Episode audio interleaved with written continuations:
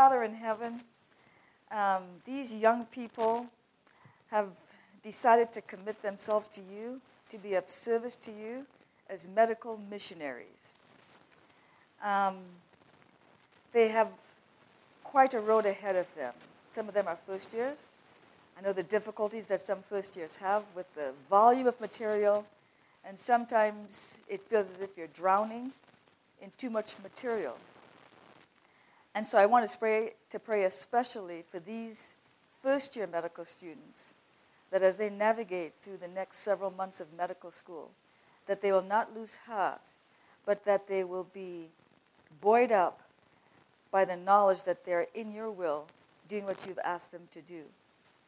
On the opposite end of the spectrum, we have some fourth year medical students who are right now in the throes of the interview process, making important decisions.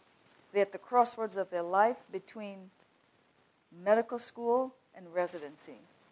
And so I just pray that as they go about their interview trail, that your Holy Spirit will guide them, give them wisdom and um, discernment as they interview. And now, as we discuss together some of these things involved in the training of medical school, I ask that your Holy Spirit will be with each one. For Jesus' sake, amen. Okay, let me just tell you a little bit about who I am.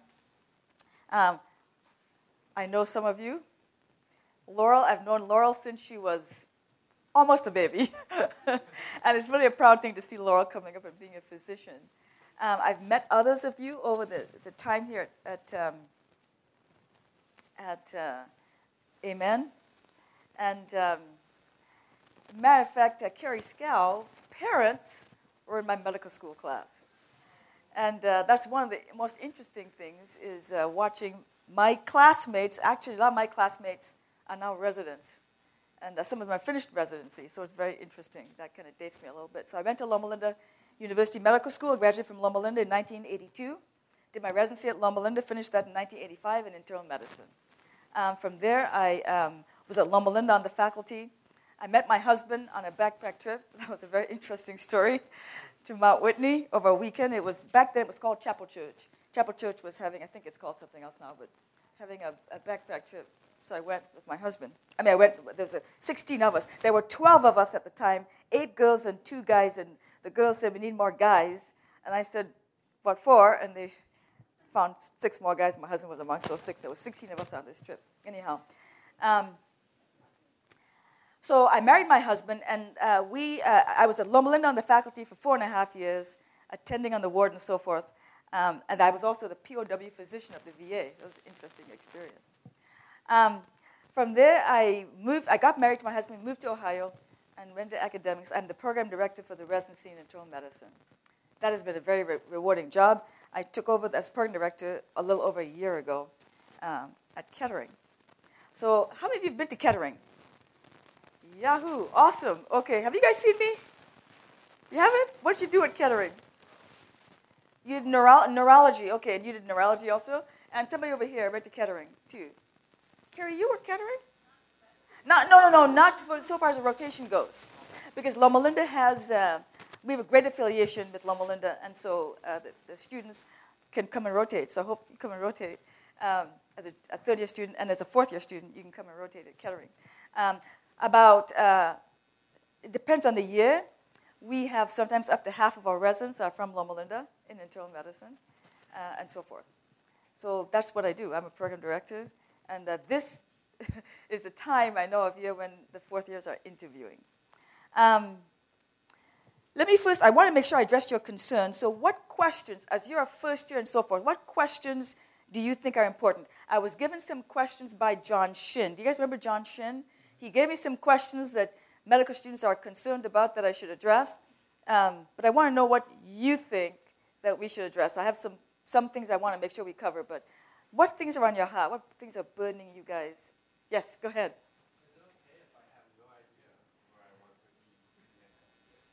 You know, the, probably one of the most common things that uh, medical students face is, okay, I want to go to medical school.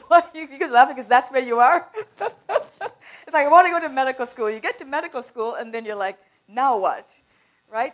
Now, what you don't want to do, and some people have ended up where they are at the end of the fourth year of medical school, and they still really, don't know, so they do what they call, we didn't have that when I was growing up in medicine, but they split the fourth year, so give them more time to experience some of the rotations.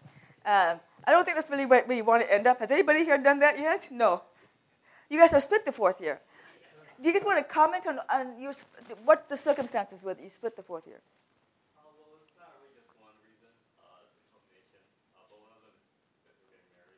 Oh, congratulations. Okay, congratulations. That's fantastic. So some people do that, and, and, and to them, it, it could be a benefit. If you don't know, and I, that's one thing I want to talk about uh, a little bit in terms of making a decision what you want to do when you grow up. Okay? So we're going to talk about that a little bit. I'm going to give you an, a story, that, an example of somebody that this happened to. Anything else that you guys are, uh, questions that you have that you want me to address this afternoon? Yes, go ahead.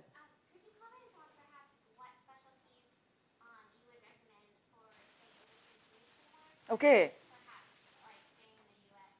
Okay. How many DMAs are here? You're okay. Laurel's a DMA. You're a DMA, and, but you're not a DMA, no. right? Okay. All right.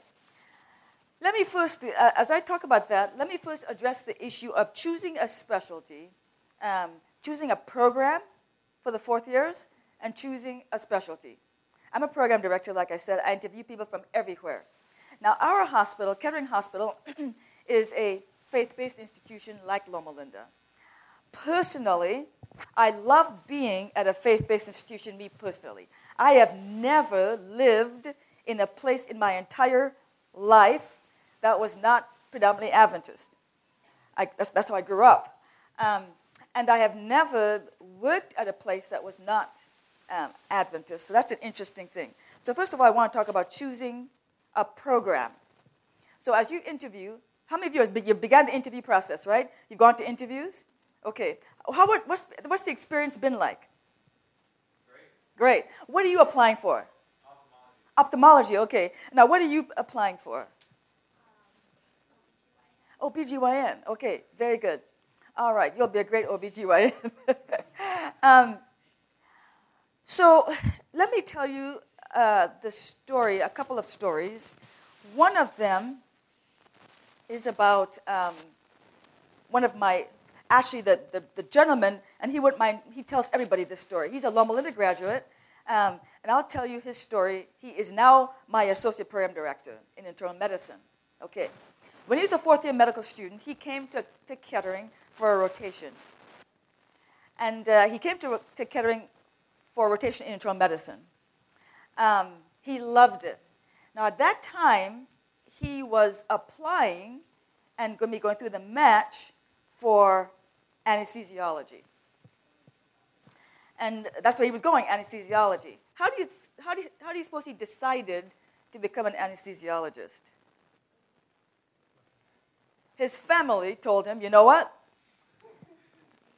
They make more money, the lifestyle is good, and it's more prestigious. Now, what do anesthesiologists do? after they've slept, after they've slept.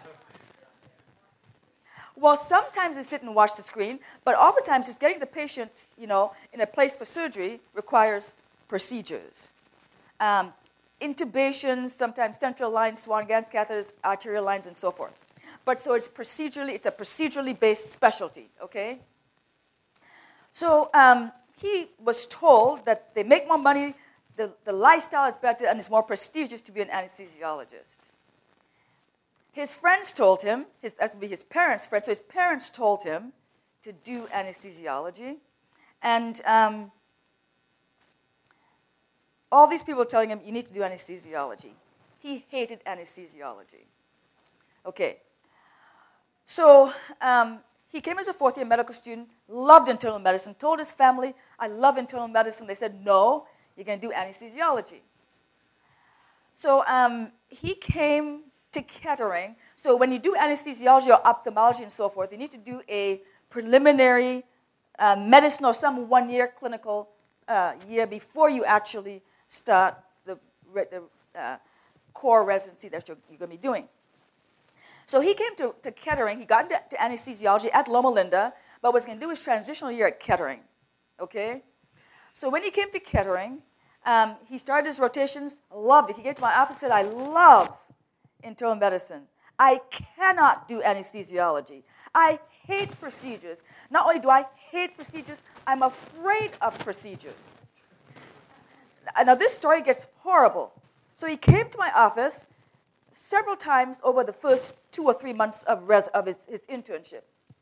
And he would sit in a chair. I, am in my, my chair, and he's sitting in, in the chair, and his leg was going up and down. I could not even possibly move my leg that fast. He was so nervous as he was telling me that he was nervous. He was shaking, shaking, thinking about the possibility of doing procedures and also being in a situation where it was a crisis like a code. What am I going to do in a code? I'm going to run out of the room. He literally said he was going to run out of the room in a code. If the patient crashed, they would burn under his care. He wasn't going to do it. So I said to him, Adam, you're in the wrong profession. He talked to his parents. His parents said, Oh, it's just a phase. You'll get over this. Well, the next few weeks went by, and, and he was getting more and more anxious. And so I said, Adam, you need to make a change. What I want you to do is, I want you, he goes, I want to be an internist. I said, okay, how do you decide what your career is going to be? How do you choose a specialty? I said, I want you to write down your, your personality traits. What things you think are your strengths? What things about medicine you particularly enjoy? You write those down in a list. I want you to make two columns one with anesthesiology, one with internal medicine. What, is, what are my personal traits of character? What are my temperament like, my personality, so forth. What are my likes, my dislikes? Um, how has God gifted me? All the specific gifts I have, write them all down. Write down in anesthesiology and internal medicine. And I want you to begin to check off boxes. Very scientific. Um, and when he got all done with it, he took about, oh, about a week or so, went through this whole process. I asked him the whole bunch of stuff I asked him to do. He did everything, checked off all the boxes came back to my office, and, this, and now he was even more nervous. He said, I have to be an internist. His mom flew to Ohio to come to meet with me, which she did, and I was grateful to meet with both of them, sat with both of them, had two sessions, two lengthy sessions, three hours each with them together, as he was shaking and she was pleading. And um, so finally, uh, she said, he needs to see a psychologist because he must be crazy. This is a no brainer. Um, and so they actually did. They went and, and saw the psychologist. The psychologist said he just needs to do internal medicine. Now, do you guys understand the match process, right? Once you've matched, you have a legally binding agreement between you and the program. Getting out of the match or breaking that contract is a serious offense. Okay, you could go into the record forever that you broke the match and so forth like this. But you have to go through a, a, huge formality to get out of the match. So the first thing I did was I had to call the program director at Loma Linda in anesthesiology, explain the situation. He said clearly he would not be a good fit for anesthesiology.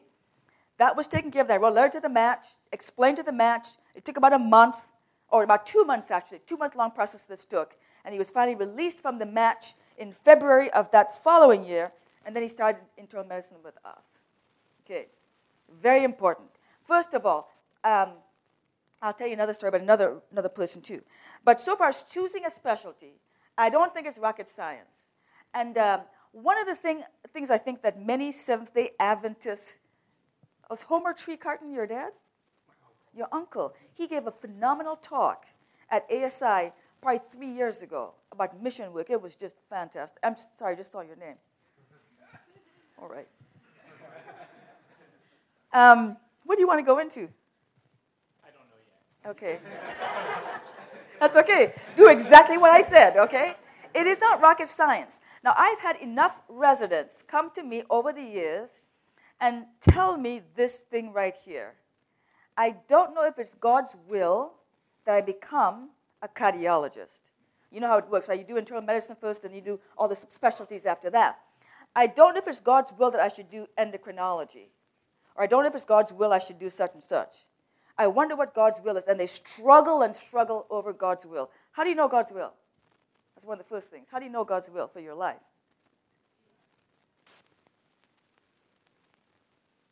There's lots of whispers, I can't hear any. Okay, you ask him, what does he tell you? It's written in the Bible? Okay. God does not have, have anything in the Bible that says, Laurel, you need to be a pediatrician. That's not in there. Amen. I figured that would be an amen, yes. That is not written in the Bible, right? Okay. Now, God does not make us do something that is absolutely not the way He designed us to be, according to our natural bent. First thing, there is something that God, there's several things God says about His will. His will is that you be sanctified, right? The will of God is your sanctification.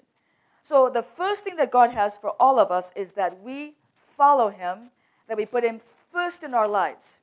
Okay? The will of God is that He be first in our lives, that we order our lives according to His principles. Okay?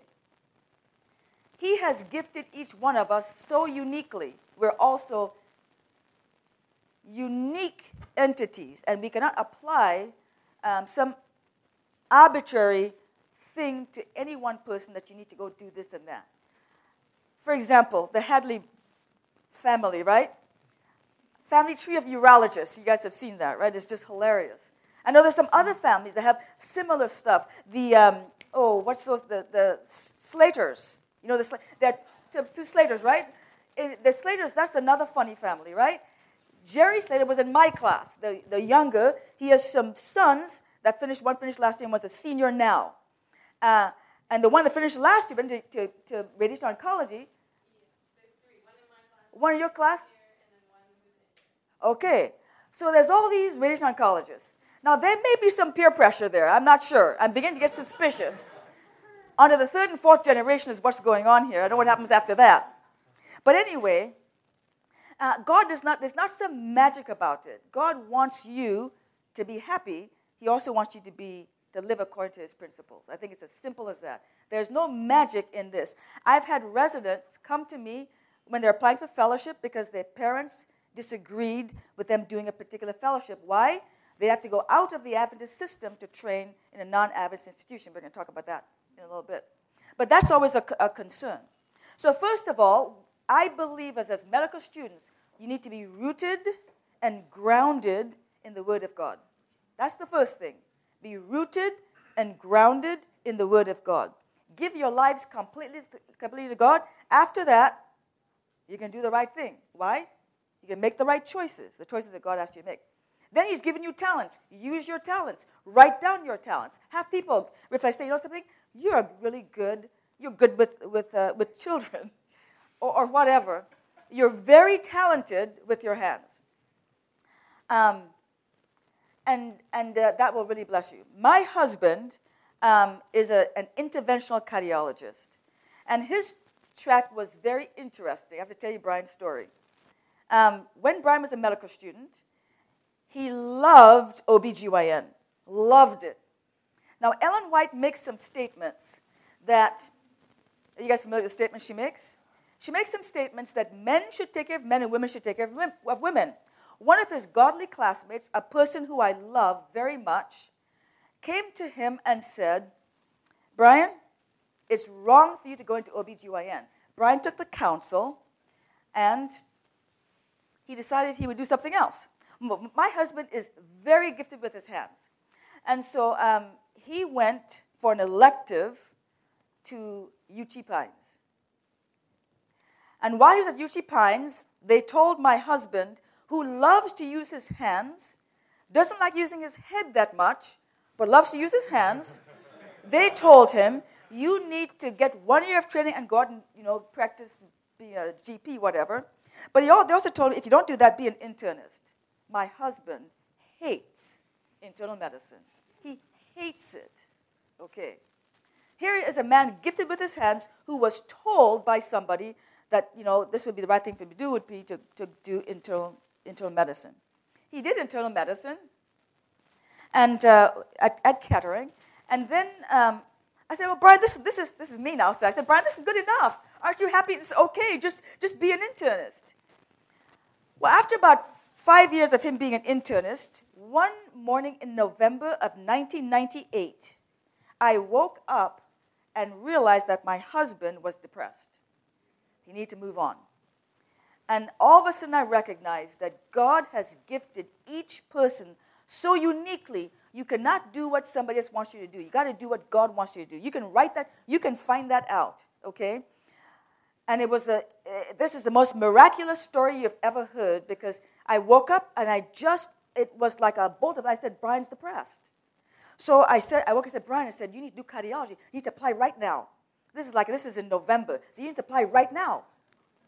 And he's like, what, what happened to you overnight? So I woke up and literally it was just like that. Now my husband also doesn't like paperwork. So I said, I'll tell you what I'm going to do. I'm going to fill out the applications for you. And I did.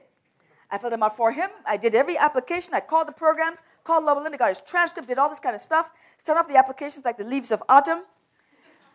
And now, back then, when you interviewed, you interviewed uh, in the spring for the July of the year following. So his interview was going to be the spring of 1999, of, of 1999, uh, for this, and he would have a position beginning in July of 2000. So he went for his interviews all over the place, and I loved Kettering, wanted to stay in the Adventist system. University of Cincinnati was close. I wanted to be able to go to University of Cincinnati. I said, "Oh, Brian, I sure hope you get into the University of Cincinnati." Um, and uh, I, had, I, I, also had written out a list of things that had to be accomplished before he began his fellowship.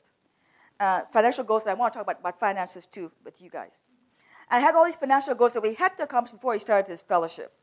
One day, I got a call from Brian. This was now in May. Match day for cardiology was going to be in, at the, uh, in June. In May, May 15 or so, Brian called me and said, Dr. Hadamer, who was the program director in Cincinnati, just called me on the phone. He goes, I think he's called me to tell me that I'm not going to get into, into, cardiology. I said, Brian, as program directors, we don't call people to tell them they're not going to get it. We just ignore them. so he said, okay. I come home and I'm looking for Brian, and I can't find him. He's out on the tractor driving around our property. And there's a message on the machine, and I, we have a landline. Do you guys know what that is? so I, I got the message. It was Dr. Hadamer. I, I said, Brian, so Dr. Hadamer called. Get back in the house. Call him back. I went to my prayer closet. I'm in my prayer closet, and Brian's on the phone talking to Dr. Hadamer. He comes out. He says, I got accepted to cardiology. I'm beginning in six weeks. My first reaction, I said to Brian, that is not an answer to prayer. But it was. I mean, and that, I knew for sure that God woke me up that November in 1998. My husband got into cardiology that a year early. Praise the Lord, he needed to get into to cardiology. And um, I have no doubt that God led Brian into cardiology. He's a great cardiologist, he loves it. And so God doesn't want you to be an internist when you should be an ophthalmologist, right? He doesn't want you to be, a, to be an intern when you should be a surgeon. Very different fields. So, so really ask God, pray God, look at, look, at, look at the way God has gifted you and use that gift that God has given you. If He hasn't given you good hands, don't be a neurosurgeon. It's just not going to work. Do something that God has gifted you to do. First thing, then, make sure you are living according to God's principles. Make sure you are rooted and grounded in the Word of God. Make sure that's your number one priority. On the objectives there, I said, how do you maintain the big three? What are the big three? In the, I said, on, the, on the objectives I have, I said to maintain the, the big three as you progress through your residency. Now, so far as I'm concerned, the big three go back to the foundations, which is prayer, your Bible study, and sharing. When you are in medical school and when you are in residency, it will be difficult for you. You'll have to find time to make time to do the important things. Your Bible study time, your prayer time, very important. Um, I believe that the very first thing you should do in the day is to wake up first thing in the morning and have that sweet hour of prayer with God. First thing. Make it a priority. Now, when you're a resident, because of the way the day goes and you're on call and so forth, um, you can't stay up to the end of the day because you're so tired and sick of everything, you just want to collapse. Don't buy a television. That's, that's the first piece. Don't buy a television. It is a worthless piece of equipment. Don't buy a television. Instead, add an hour to the beginning of your day, that 5 o'clock to 6 o'clock time, whatever, and then go to the hospital after that. But get that hour of prayer and your Bible study devotional time, and it'll guide the rest of your entire day. You can't read, I was laughing in Sabbath school the other day, you can't look at the news because you believe that ISIS is on your border bringing Ebola to your doorstep. Literally. So don't look at the news. Stick with God in the morning first thing. Ask Him to guide your day. That's how you start off. Uh, wake up early in the morning at, at 5 o'clock. So, so far as choosing a residency, there's no magic to it. Live according to God's principles and according to your character, your traits of character, what, God has gifted you. Choose a specialty, and with confidence, you can move ahead. You don't have any doubt, you can move ahead. Now, if you have no hands, no gifted with your hands, and you want to be a neurosurgeon, God can't make that happen. There's like no way He can make that happen. So you can't do uh, that kind of thing. All right. Now, choosing where to do a residency, that's another interesting thing. Um, I'll tell you an interesting story that I had. First of all, I'll tell you my own personal bias. My personal bias is Seventh day Adventist education. I'm a huge fan of Seventh day Adventist education. I believe in it with all my heart. I was educated in the Adventist system, and I believe as, as Adventist young people, this is really important. I also believe that as physicians, you're not going to go out there, you can make a lot of money, by the way. I'm going to talk about money, but you can make a lot of money, but that is not why you guys or I went to medical school. You are medical missionaries. I'll tell you a funny story. So I said I'm a program director, right? This is interview season. Uh, two years ago, the spring of, that would have been what, 2012. I was interviewing applicants who would be beginning residency that July. Now, that would have been the, that, that winter. The match day is in March of 2012 to begin in July. I was interviewing applicants. I reviewed this one guy's application, and he was, a, he was interviewing from the University of Cincinnati. He went to medical school at University of Cincinnati.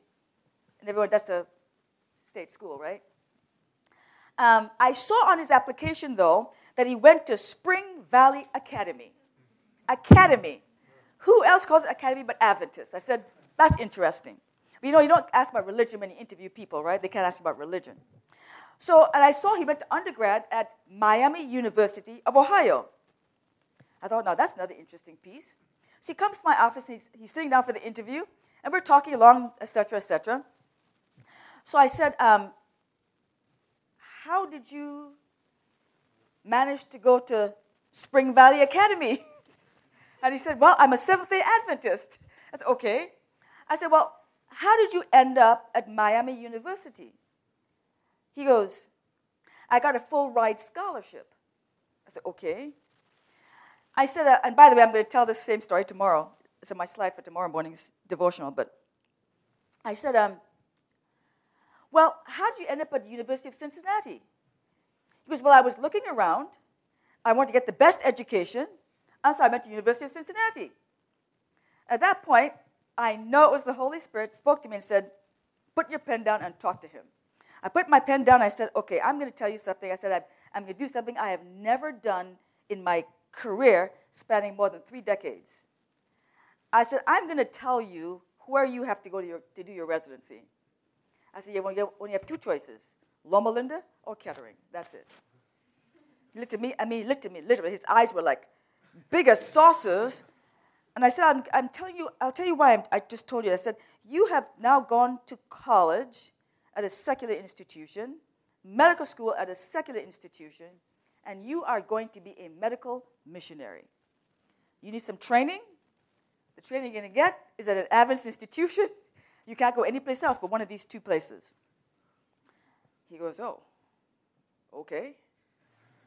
And then I said, More than that, I'm going to give you an assignment.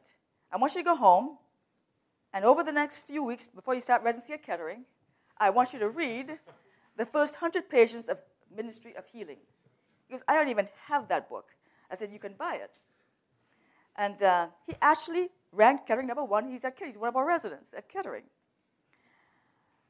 Now, that does not mean that everybody has to go to an Adventist institution for the residency. Clearly, you don't have, you know, there are very few programs. Loma Linda has ophthalmology and dermatology and neurosurgery and everything else. Um, As you choose a program, though, make sure that you understand the culture of that institution. Institutions, residency. My husband, went, my husband went to do cardiology. This is, a, this is very funny. My husband went to do cardiology at University of Cincinnati. I thought he was going to quit in the first six months. He came, he came and said to me, Lyndi, I think that every fellow in Cincinnati is an alcoholic. I said, why? He had never known before that doctors drink alcohol.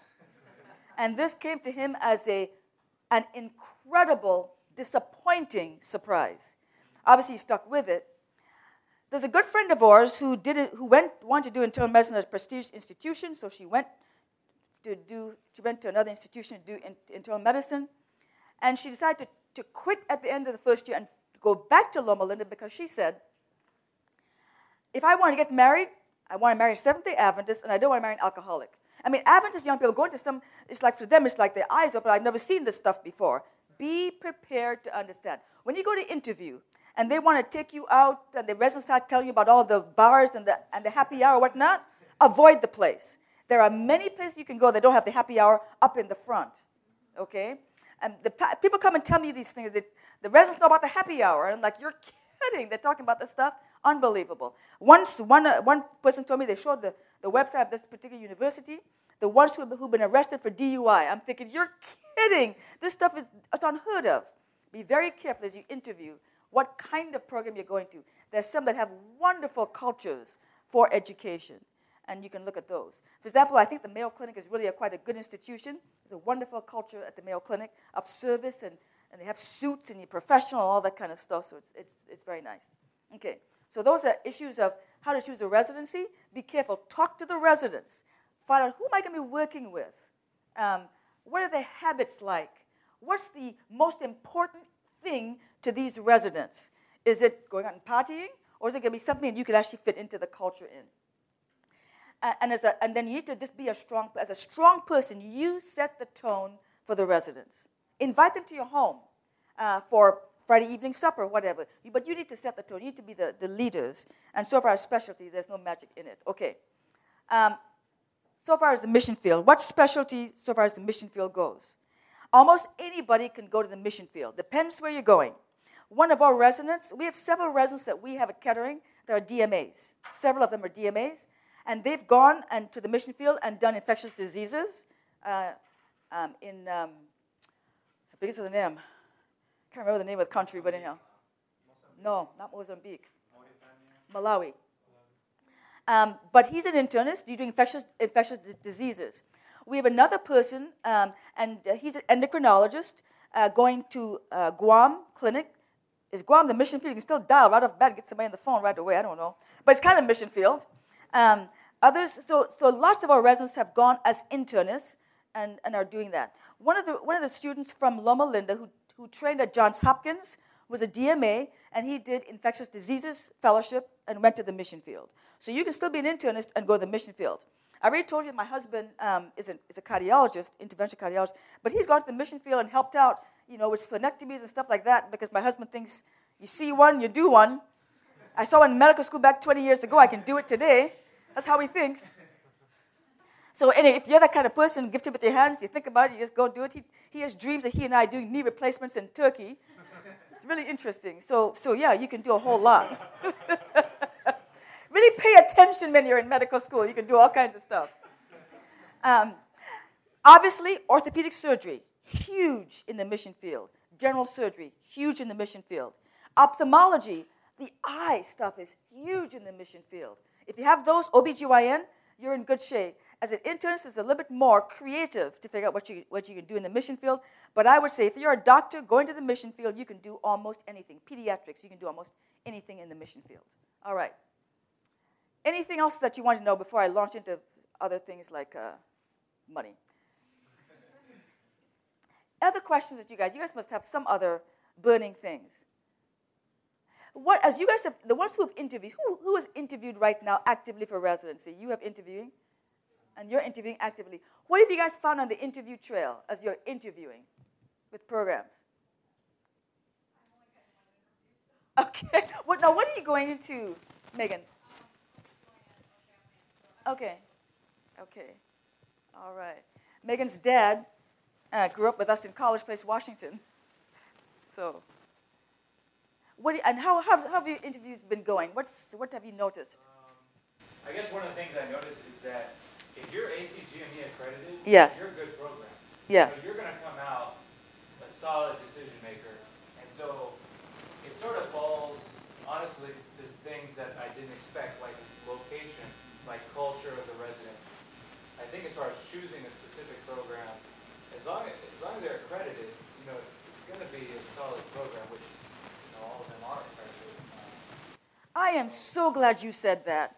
Um, the ACGME certifies programs, the certifying body for, for residency programs.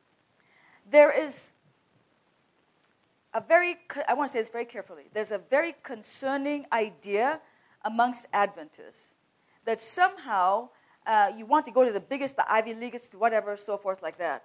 It's not the case. The fact of the matter is, you go to a great program, and Kettering is a great program for internal medicine.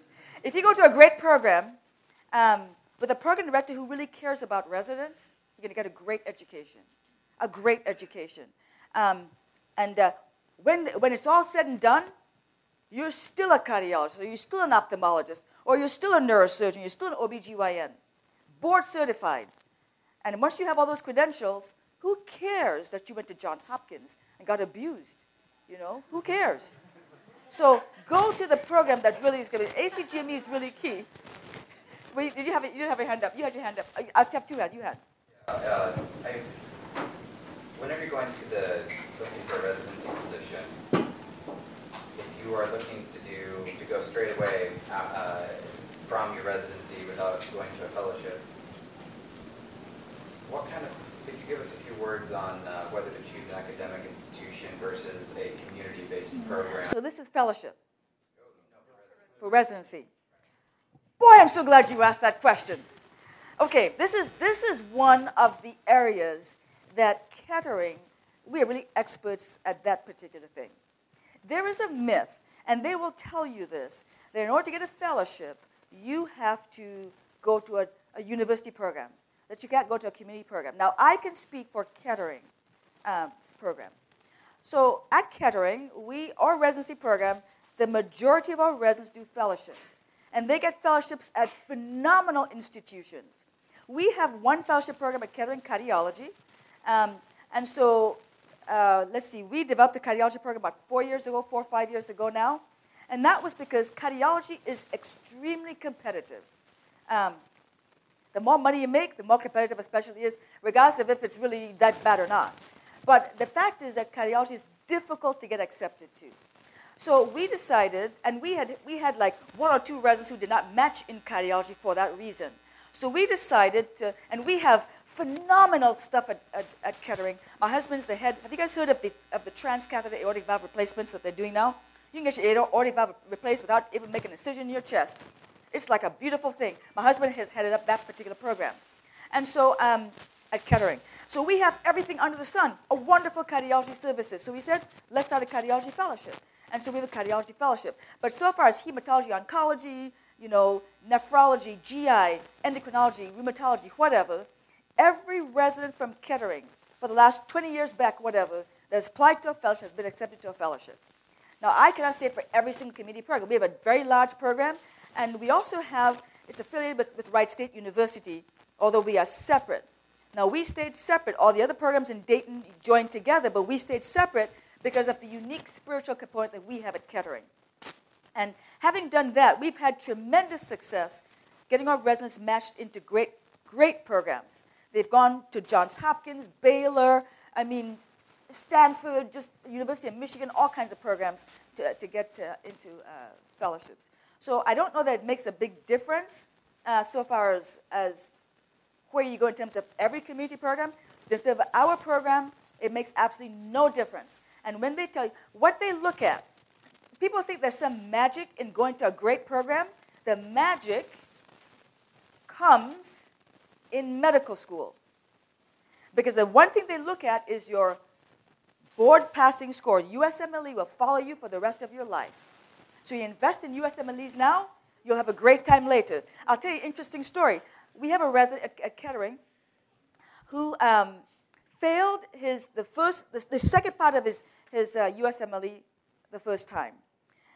And he applied to cardiology. It's funny, funny the, the fellowship director came to me and said, I can't take this guy because he failed his boards once. That was the only reason, the only reason, nothing else.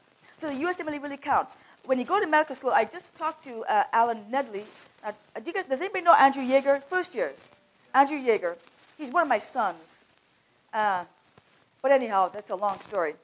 But he's my boy. I, I said, Andrew, I want you to be the top of your class, and you nail that US, USMLE. It'll follow you the rest of your life. And that's the most important piece. It's not where you train. The reason our residents, our residents get like 20 something interviews for fellowship. Each, each one, that they're like going broke going to interviews. If the USMLE score is good, you'll do great, regardless of where you go. So I can't say, I can, both of you, the one that asked the ACGME question, mentioned that, and this fellowship question with community, is university based, that's, that's great stuff. Yeah. The, the, the question that I was, I, was, I appreciate your response to that. Um, the, the direction I was uh, pointing to, to turn that was, um, if you want to go straight away from a residency straight into mission field work. Okay. Or something like that. What are thoughts uh, that we should be thinking about when we choose a residency program? Yeah. So you want to go straight, straight from your residency to the mission field. Um, that is something that usually most everyone does just like that. They go straight from whatever uh, residency they trained in, straight into, into the mission field without any problems whatsoever. Um, now, I know of at least one returning missionary who had to do some retraining once they got back. Um, because things changed so much in the States that they're very different overseas. Um, so there may be a little bit, and, and the Scouts were in the mission field for a long time. Uh, your dad's a surgeon, your, your mom is family practice. And they went straight to the mission field after residency, right? They worked for four years, okay. Were you considering going to the mission field? Yeah. You were wanting to work first, or what were you wanting to do? Okay. I don't know what the I don't know what the benefit of working first and then going would be. Um, you know, I don't know what the, what the, what the benefit would, would really be other than to get some experience, to get more, more. Now, if, if you're a DMA, though, they, they will pay. Are you a DMA? Oh, you're not? Okay. I think you can sign up afterwards, can't you? Okay. I think that that actually is probably wise, you know. Um, and it depends how you went to medical school. I'll talk about finances in a minute, but it depends how you went to medical school. If you have a lot of debt, the mission field does not pay you much in terms of, of financial reward. And so that might be a drawback. Um, you are never as bright as when you finish residency. Take it from me. You're never as bright as when you finish residency. And uh, you may do some, a whole lot of good by going at a point when you finished residency. You feel like you know you can practice out there when no one's going to sue you, and, and do a great job, then return to the States you know, with some confidence that you've had some experience. Doing no harm. Yes, go ahead. Um,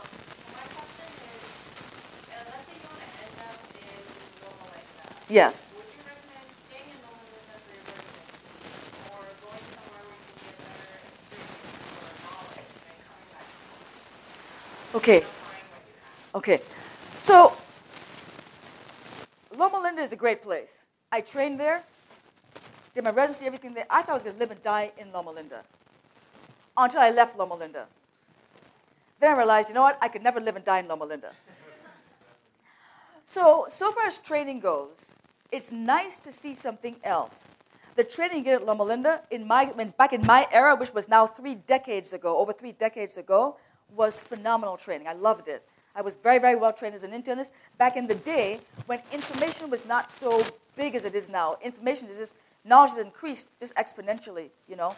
Um, but so far as you know, going, getting more, seeing more, and coming back, seeing more has to do with how much you put into it, how much reading and so forth. Um, it really doesn't have so much to do. You're, you're it's very surprising. The eye sees what the mind knows. I encourage everybody study really hard.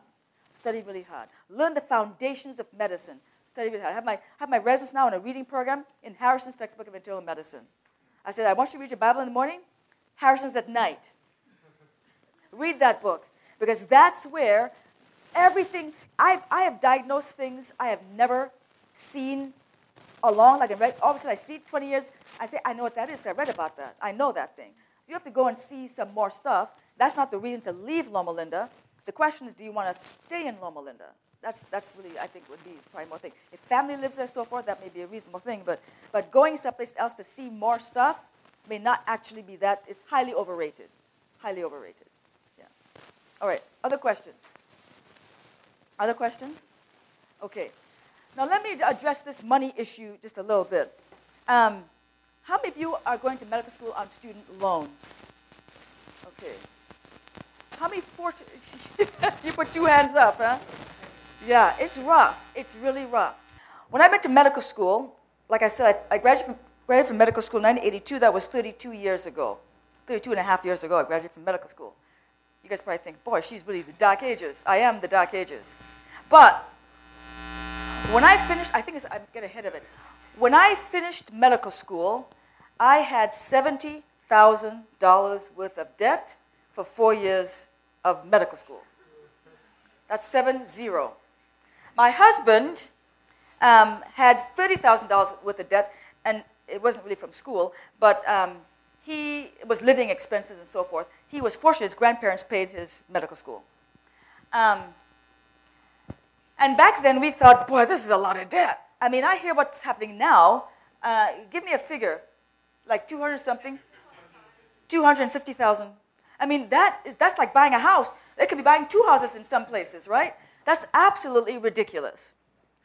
When my husband, so, so I was in a, what I'll tell you, I'll tell you, in order for you to understand this, I met my husband on a backpack trip. I just finished my residency, and he was a third year medical student. I'm older than my husband. Okay. So I was, in a, I, we moved to Kettering. Uh, my husband started residency in July of 89 at Kettering. We, we got married in December, so I didn't move till after our wedding. And um, I, I looked around my husband's classmates in residency, interns, driving BMWs. My husband was driving a 1985 Pontiac Sunbird. And I was an attending, making an attending salary. All these his co- colleagues are fellow residents. I thought they hit the jackpot. Amazing. I, so it's one of the first things. When you get out of medical school, have you guys heard of Dave Ramsey?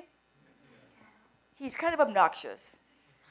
But if you get beyond the obnoxious, the principles he says are absolutely right. He insults people, he's rude. Uh, he says he's a Christian. I have to believe that he is. But don't live like a doctor when you get that piece of paper that says you're an MD. Don't live like a doctor. Live like a pauper. Live like, oh, like no one else now, so you can live like no one else later. That's the Dave Ramsey, right? Okay. Do not go buy the new car. We didn't buy any new vehicle for years. We had to drive with my husband's. Matter of fact, I tell you a funny story. One time, we, we used to go backpacking. Then we graduated to canoeing up in Canada above Boundary Waters. One time, my, we were driving my husband's Pontiac Sunbird up to Minnesota, and the thing broke down, and I hated the car anyhow. And we didn't feel like we wanted to spend any money. It was in the middle of nowhere in some place in Wisconsin, and we didn't want to spend the money on a rental car that was much. So the Lord provided we had to rent a wreck. We did. We went to rent a wreck and rented a vehicle. It was so ugly. Two physicians driving to Minnesota in the ugliest car you can possibly imagine. But I tell you that for a reason. Drive the ugliest thing you can drive until your debts are paid off. That sounds really harsh. But there is nothing like being debt free. Nothing like it. Even the home. Don't owe anybody any money. The borrower is slave to the lender. That's what the Bible says. So I would urge you to have financial principles that are sound, devoid of debt, pay off your debts. Um, as a, as a, when you finish your residency, you get out, you get a good job, you make a lot of money. If you put all, if you live in a two bedroom apartment with your four children, and you put all the extra money, you pay the faithful tithe and offering to God, faithful right off the top, pay the faithful, and everything else you put literally to your debt, and you do like Dave Ramsey says. For me, it's easy. Eat rice and beans and beans and rice. I'm a West Indian. I grew up eating beans and rice and rice. I say, hey, that's gourmet food. But really, beans and rice and rice and beans. Eat simply. Do not go out to eat. Because many reasons, one of them is food's unhealthy. It really is. When you go to the Cheesecake Factory, it's scary. You know what we do? My husband and I go to the Cheesecake Factory. We get our iPhones out, and it's, the poor wait, waitress is sitting there going, What are they doing? Look at everything. Who can't order that? Can't order that. Salad, please. Literally. And we split it, the salad. So the food's unhealthy, so you don't want to go out and eat all this junk. Eh, Stay home, make the food at home. That's what you need to do. Get out of debt. Get out of debt. You will never be happier than when you pay off the, your loan for the mortgage company. And when you get a mortgage for your house, don't get more house than you can afford in 10 years to pay your mortgage off. Really, honestly. 10 years, the mortgage is done. Buy your cars only in cash. If you can't pay cash, don't buy the car. I'm serious. I'm telling you the truth. Brian, I have practiced this, and, and our life is happy because we don't owe anybody anything. We can do anything at any time we want. We can say, mission field, okay. We can walk away from it because we don't owe anybody anything. So I have a big burden for healthcare professionals, people fin- finishing medical school and dental school, that they want to live like a dentist, live like a doctor. You're in debt. You're a debtor. Live like a debtor. Don't buy anything. And the boat, forget about the boat. Don't ever buy the boat. I'm serious, I really am. This is the, we're living in the last days. We need to live like the people, the remnant people of God in the last days. And I have nothing, nothing against buying, you know, nice clothes and so forth and living, looking nice, but certainly there's stuff we just don't need. You know, you can want it, but you don't need it. Any, any comments on the financial, my, my financial advice? My husband and I want to teach a financial seminar because three Adventists are in debt. We just don't like that. Comments on, on that? Financial issues. Yes, go ahead. I have similar principles as yours, and actually, I finished medical school debt free, and I'm not from a rich family or anything Yeah, similar. You know, yeah. So it is possible if you plan ahead, Yes, you save your money, yes, and you use your yes. money wisely during medical school. Yeah. Well, some of my friends were living like kings in nice apartments and nice cars and everything, and now they have a huge Yeah, debt. You yeah, know? So, yeah. you It's very bad. Yeah, it's bad. Yes, go ahead. Um, is there any other way other than saving, like investing? Have you ever done investing? Yeah, I mean, after a while you could invest, but you're not going to invest until you pay off your debts. so, so basically, saving your money is how you spend your money. This is really funny because I grew up a, uh, from a West Indian home. My parents had were my parents are fiscal conservatives. So when I married my husband, he was shocked because I keep a, an accurate record of every penny. You ask my husband, I can tell him down to the penny exactly what we have in any. So this is really funny. He said, I want to buy such and such. Said, I, I tell him, we don't have any money. Even started telling him, we don't have any money. He says, what do you mean? Looks up the backyard. What? What do you mean? I said, we have no money. because I, I, we live on a budget still, okay? I think it's the only way not to spend money is to live on a budget, period. I don't care how much money you make. I don't care if you make $2 million a year, live on a budget. You won't overspend that way. That's what I personally believe. And so if you live on a budget, account for every red cent that comes out of your pocket. If you count for every red cent, you will not overspend. You'll have money to spare. When we came to the States, my dad was a professor at Walla Walla College. He saved money. My parents today live like kings and queens. As a professor at Walla Walla College, living like a rich man now, they saved like anything. The only way to do it is save money. Invest later, but save now, pay off the debts. I'm huge about paying off debts. When I was in medical school, four of us shared a two bedroom apartment. My twin sister and I, and I, and I don't, I'm not advocating this, but my twin sister and I lived on $50 a month for food. Or we had very simple dietary habits. Simple dietary habits. So I saw another, there another hand up someplace. Okay. I know this price sounds very austere, but trust me, you will be you will never regret getting out of debt. Never. Driving the BMW when you owe $250,000 on your school loans, then you buy a nice house for how much ever, you have that, that's called debt. You feel bad. You have to get out of debt first, and then you'll be feeling a lot better afterwards. Okay. Anything else? Any other questions you guys have that I didn't address for medical students? What were you expecting when you came? Have we addressed your concerns? So forth? Okay. Well, I certainly want to uh, wish you God's blessings as you continue in His service. I think that medicine is the highest, most holy calling possible. I have never considered myself having a job. This is really fun. What I do is really fun. Being program director is really, really fun. Having the residents come to my office, I can have prayer with the residents. Um, and as you, when you, when you interview and so forth, just kind of check out the situation. But my residents have prayer with their patients. They have spiritual conversations with them and all kinds of things, invite them to church and, and so forth like that. So, so it's a very, very nice thing. But this is a call. This is not a job. You'll never, this is not a job. This is a wonderful thing to get paid not to work. You know, it's just a, a, great, a great situation. So let's pray as we close. Father in heaven, you have given us such an incredible work to do to serve you in medicine. I pray that every young person here appreciate the privilege that you've given each one of them and the duty you've given each one of them to serve you wholeheartedly and to serve you in humility and to serve you with just reckless abandon. I pray that as they serve their patients, that they will see Jesus in them and be drawn to him, and that souls will be won to your kingdom. Be with those who are applying now for residency. Give them wisdom as they put together their match list, their rank list, that you will be glorified.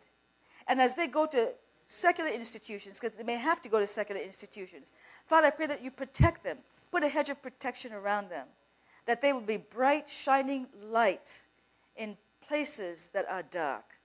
And for the first years and the second years coming up, Lord, I just pray that you give them clarity as they begin to think about how best they can serve you, what profession, what branch of medicine. Some are undecided as yet, they don't know what to do. Guide them, Lord. Show them their talents, their skills that you've gifted them with, that they may glorify you. And all together, as physicians, Lord, I just pray a blessing on the physician community, that we will serve you as Jesus served, as a teacher and a healer and as a preacher.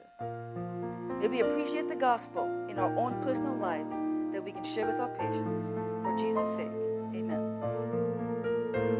This media was produced by Audioverse for Amen, Adventist Medical Evangelism Network.